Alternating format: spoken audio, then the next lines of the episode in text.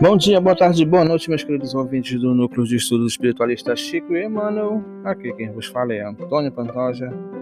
E depois de um longo e tenebroso período de falta de tempo, nós estamos voltando aqui agora a dar continuidade às nossas leituras. E com vocês, o conviver e melhorar de volta aí no capítulo 3.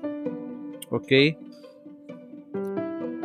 Então, volto a dizer, deixem aí os seus comentários, deixem aí nos seus aplicativos que tiverem feedback, suas sugestões.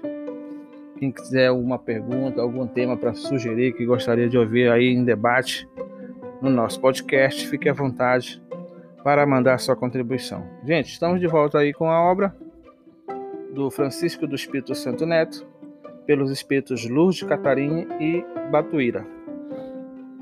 E dando sequência na leitura, capítulo 3, o dom da expressão. E como vocês sabem, já viram aí na apresentação da obra,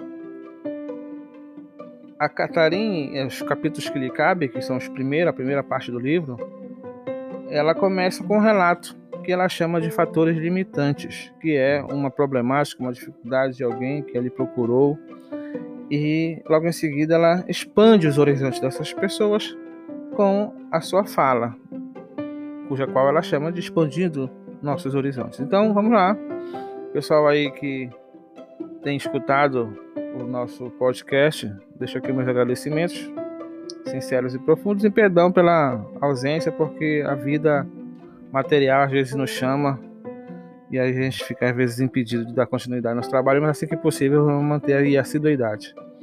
Então vamos lá. Fatores limitantes. Capítulo 3, o dom de expressão.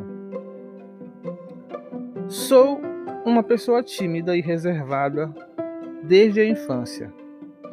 Gosto de ficar sozinha por não me considerar capaz de fazer as coisas tão bem como os outros.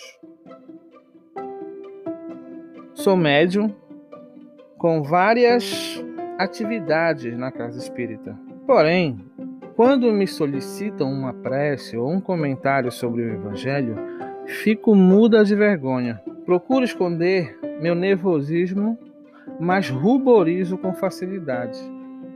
Não suporto lugares onde há multidões.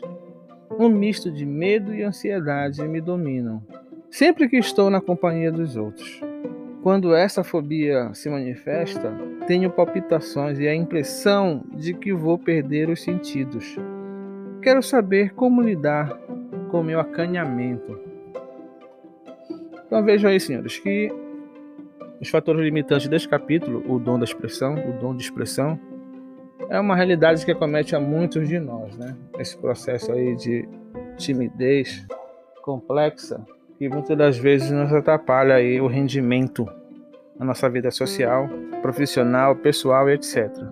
Então a luz de Catarina vem com expandindo nossos horizontes, dizendo assim: aceite o fato de que você é médium e de que sua sensibilidade é algo muito precioso em sua vida. Sensitivos podem, na presença dos outros, experimentar diversas impressões inexplicáveis sob o ponto de vista físico, mas espiritualmente compreensíveis, porque possuem uma constituição orgânica específica para recebê-las e transmiti-las com certa facilidade. O corpo astral dos médiuns capta através dos sentidos, radares invisíveis, todo tipo de energia emanada de outras pessoas ou de lugares. A situação que se estabelece do encontro com essas mensagens energéticas de seres e de forças inesperadas e às vezes completamente desconhecidas é que causa esse tipo de fobia e ansiedade. Em vista disso, Procure criar um espaço vibracional a seu redor, uma câmara de proteção na qual você possa abrigar-se sempre que for preciso. Busque também desenvolver sua vida mental com a oração, leituras e meditações, examinando as correntes de pensamento, comparando ideias, mas pensando por si mesmo. Nunca queira ser mais, nem se sinta menos que os outros. Você é tímida porque não reconhece seus verdadeiros valores nem aceita suas limitações. Quanto mais sufocar sua essência, mais aumentará sua timidez. Uma pessoa autêntica é espontânea, por isso cativa muito mais do que se usasse diversas artimanhas. É lei da própria natureza. A flor se expressa através do perfume, os pássaros pelo canto, as árvores pelos frutos, o arco-íris pelas cores. A vida é a divina expressão de Deus. O que é manifestado no exterior reflete o que ocorre no íntimo da própria alma. Os seres humanos têm grande necessidade de se exprimir por gestos, palavras, sentimentos. Na autoexpressão ocorre uma mostra explícita da individualidade. Quanto mais consciente for a criatura, mais espontânea e desenvolta será a sua atuação. Se você colocar obstáculos ao dom da comunicação, dote natural de todo ser humano, será chamada de pessoa sem eco. Não quero dizer que, para se fazer entender, precise ser superdotado, mas simplesmente que se exprima da melhor maneira possível. Vale muito a chama de uma vela na escuridão. Na religião dos antigos gregos e romanos, eco era a divinização do fenômeno acústico. Juno, senhora do céu e da terra, a esposa do deus Júpiter e filha de Saturno. Um certo dia, Eco, famosa pela arte de conversar, foi convocada por Júpiter para que entretivesse Juno o poderoso Deus queria ter mais liberdade e tempo para descer à terra, pois dessa forma se livraria do controle ciumento e possessivo da esposa. Eco obedeceu à ordem do soberano dos deuses, mas o estratagema foi descoberto por Juno. Enfurecida, voltou-se contra a pobre jovem e castigou-a impiedosamente. Privou-a de seu bem mais precioso, o dom de se expressar, ordenando: Tu não farás da palavra senão um uso reduzido. Seria permitido a Eco somente repetir as palavras alheias e nunca mais poderia comunicar seus sentimentos e emoções a ninguém. Apavorada com a terrível maldição, Eco, diante da vingativa deusa, ainda tentou dizer alguma coisa em sua defesa, mas de sua garganta nunca mais saiu som algum. A bela moça, inesperadamente silenciada, abandonou a morada dos imortais, chorando seu triste destino. Caiu numa tal desventura que só lhe restaram os ossos, transformados em penhascos e cavernas. Dela apenas restou a voz como efeito sonoro. O castigo que Juno deu a Eco, você está dando a si mesma. A relação da divina providência com o ser humano é semelhante a uma mãe embalando o filho nos braços. Ela sorri, fala, canta para ele, sussurra-lhe mil palavras ao ouvido envia-lhe inúmeras mensagens através dos gestos e da tonalidade da voz. Assim também se processa o diálogo do Criador com suas criaturas. Portanto, deixe que se manifeste a inspiração que há em você. Ela é como a névoa da manhã a espalhar-se em sua atmosfera espiritual. Você como todas as outras pessoas, é rica de inspiração. Para identificá-la, basta que abra as comportas da alma. Toda timidez é formada pelo desejo de agradar e pelo medo de não o conseguir. É produto do orgulho e não da modéstia. Você fica ruborizada porque ninguém consegue controlar o corpo por completo. O corpo não mente. Mesmo que você procure esconder seus verdadeiros sentimentos por meio de atitudes artificiais, a expressão corporal denunciará sua impostura. Transmita as melodias do sentimento e os musicais da intuição. Eles estão presentes no concerto de sua própria vida. A mesma força que você utiliza para conter seu dom de expressão é a mesma para soltá-lo na comunicação espontânea. Lourdes Catarina. Então, meus queridos, maravilhosa esta mensagem. E ela não serve só para os tímidos, acanhados, retraídos, introspectivos. Ela serve para todos nós. Porque o tímido, o retraído, o introspectivo, aquele que se limita no momento de manifestar aquilo que a divindade lhe ensinou, aquilo que a divindade lhe presenteou, que é a criatividade, ele está aí se auto-sabotando, como diz o texto. E muitas das vezes é por orgulho. Orgulho de não saber lidar com a opinião contrária.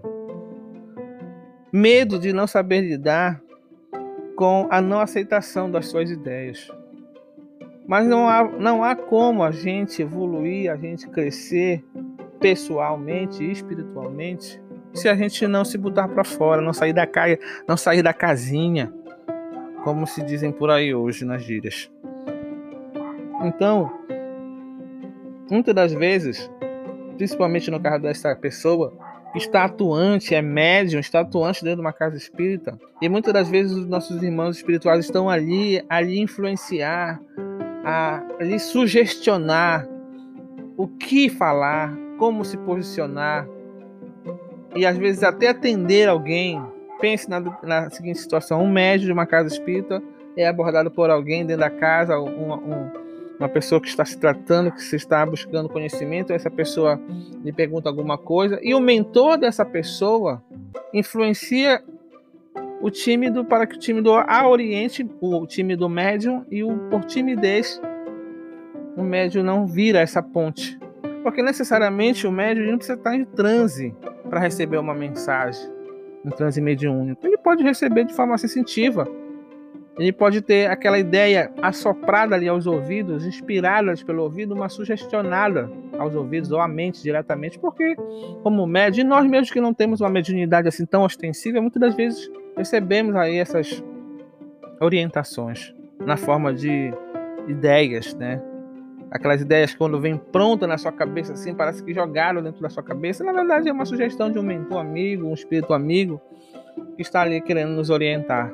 Mas que muitas das vezes a gente deixa compartilhar essa bênção por conta de um motivo qualquer. Eu me lembro que quando eu comecei a frequentar os movimentos espíritas juvenis, quando eu comecei a estudar a doutrina espírita, compreendê-la, que eu participava dos grupos de estudos e aí nós tínhamos aí diversos debates.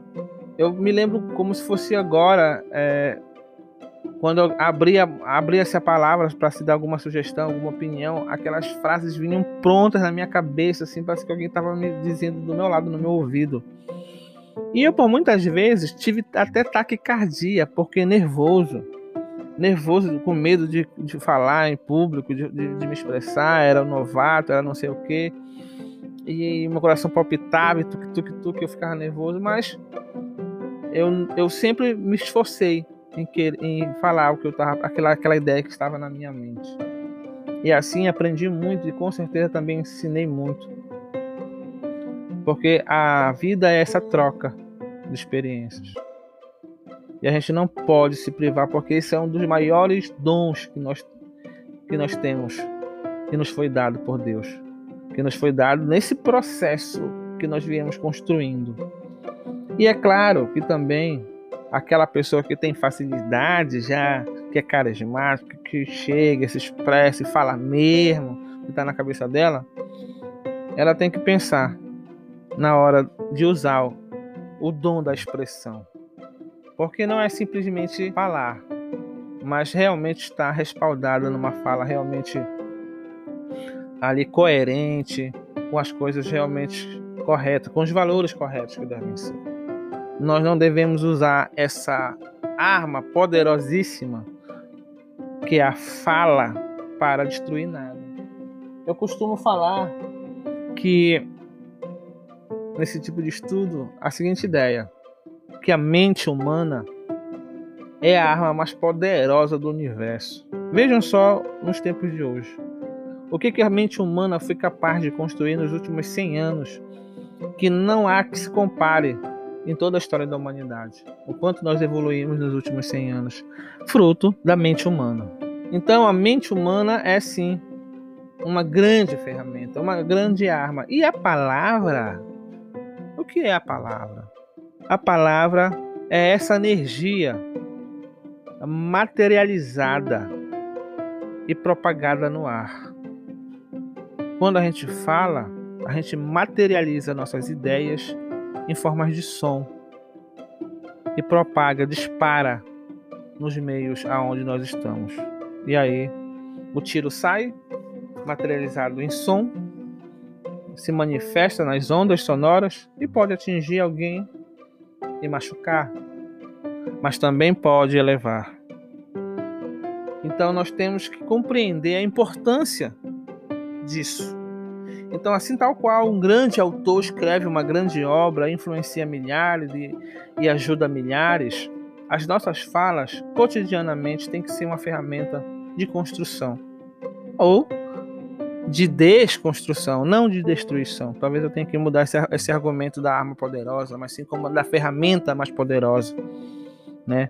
Que tem essa capacidade. Vejam só como é a questão da palavra a questão da expressão. Eu costumo usar esse termo, a arma mais poderosa. Mas na verdade eu devo mudar para essa ferramenta mais poderosa. E também tem um disparo.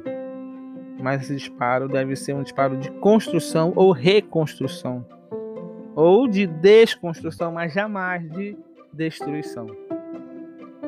Então nós temos aqui né, texto essa, esse link que ela faz com a mitologia grega maravilhoso no exemplo de Eco, em que a gente muitas das vezes hoje, principalmente no nosso país, né, o nosso país é um dos países que menos lê no mundo, o Brasil, menos consome literatura e isso reflete transformando boa parte dessa população em eco, pessoas que ouvem e replicam aquilo que ouviram sem saber de fato a veracidade, a fonte, se aquilo é realmente verdade ou não, se tem alguma base lógica, científica e etc. E nós vivemos por conta disso essa polaridade que o Brasil vem vivendo hoje, em pleno século XXI. Reflexo dessa falta de leitura. Né? Falta de leitura que nós tenta estamos tentando aqui não só combater a falta de espiritualidade, mas também a falta de leitura. A importância de se ter uma boa leitura ela reflete também na nossa capacidade de ler a vida, ler o mundo e, consequentemente, compreender né, e contribuir para uma reforma. A partir do momento que eu consigo, a partir da minha leitura, da minha compreensão, reconstruir ou reformar o meu mundo interior, essa reforma do meu mundo interior vai refletir aí no mundo, no nosso mundo externo, né? no nosso mundo exterior. Então, aqui a consulente, né, a detentora aí dos fatos limitantes, depois desta fala de Luz Catarina, tem aí todo um subsídio para poder refletir sobre a forma que se posiciona e começar a trabalhar, trabalhar esse processo. E a todos vocês que me ouvem agora nesse exato momento, reflitam sobre isso também. Como é que eu estou me expressando? O que, é que eu estou fazendo do dom da expressão? Tá? Esse dom maravilhoso, essa herança maravilhosa que veio sendo construída, lapidada ao longo das minhas encarnações. E se eu estou com alguma dificuldade, Se isso me ocasiona algum trauma, eu há de pensar, você há de pensar, refletir sobre isso. Porque ou eu usei mal e fui muito censurado e agora carrego comigo no meu inconsciente os traumas desse processo, mas independente do que foi aconteceu, me é dado uma nova oportunidade para que eu possa aí trabalhar essa questão e me superar, me reconstruir. Meus queridos, deixo com vocês o meu abraço, deixo com vocês aí um pedido de feedback para que nós possamos estar sempre juntos nessa causa. Ok? Então, um abraço, um beijo no coração e até a próxima leitura.